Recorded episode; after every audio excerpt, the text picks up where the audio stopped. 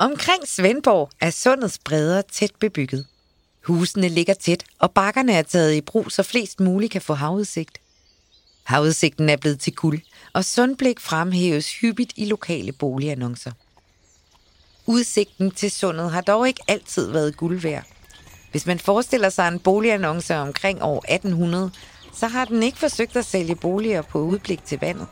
Snarere nærheden til torvet eller egen brønd. Mange huse dengang vendte ryggen mod vandet. Det ændrede sig sidst i 1800-tallet, hvor byen voksede og Strandvejskvarteret opstod. Vest for Svendborg er en lille kanal, hvor husene har sine egne bådebroer. Det er villakvarteret Lunden. Da fabriksdirektør Valdemar Lange fra Lange og Kos Jernstøberi i 1901 udstykkede grundene med tilhørende kanal, var det med et helt særligt segment i tankerne. De velhavende. Det var et kvarter med nye idealer for, hvordan man skulle bo. Der måtte ingen sinde opføres dampskorstene eller indlægges dampmaskiner eller anden drivkraft. Og der måtte overhovedet ikke udvikles røg, damp, støj eller lugt. Ingen handel eller baning var tilladt, ligesom baghuset var forbudt. Der måtte maks bo to familier under hvert tag. Avisreklamerne fortalte om grundene. Grundene er smukt beliggende ved Svendborg Sund med sin livlige færdsel af sejl- og dampskibe i umiddelbar nærhed af byen, og der haves let adgang til alle de naturskønne punkter, som Svendborg er bekendt for. Det lyder som et ekko af nutidens boligannoncer.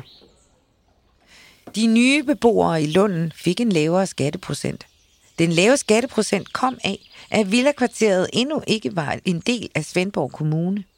Da Lange i 1908 forhandlede med kommunen, blev det fastlagt, at beboerne var beskyttet mod skattestigning i 15 år efter deres optagelse i kommunen.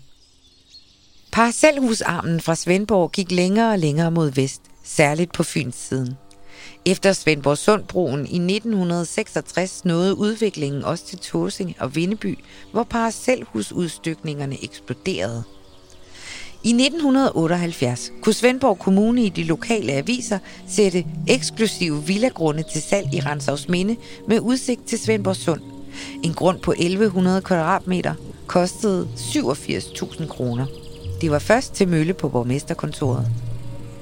I foråret 2021 kunne man på Tåsinge købe et hus med strandgrund til 8 millioner kroner. På Fynsiden kan du lægge lidt guld oveni, især omkring Strandvejen, hvor millionbeløbene er tocifrede.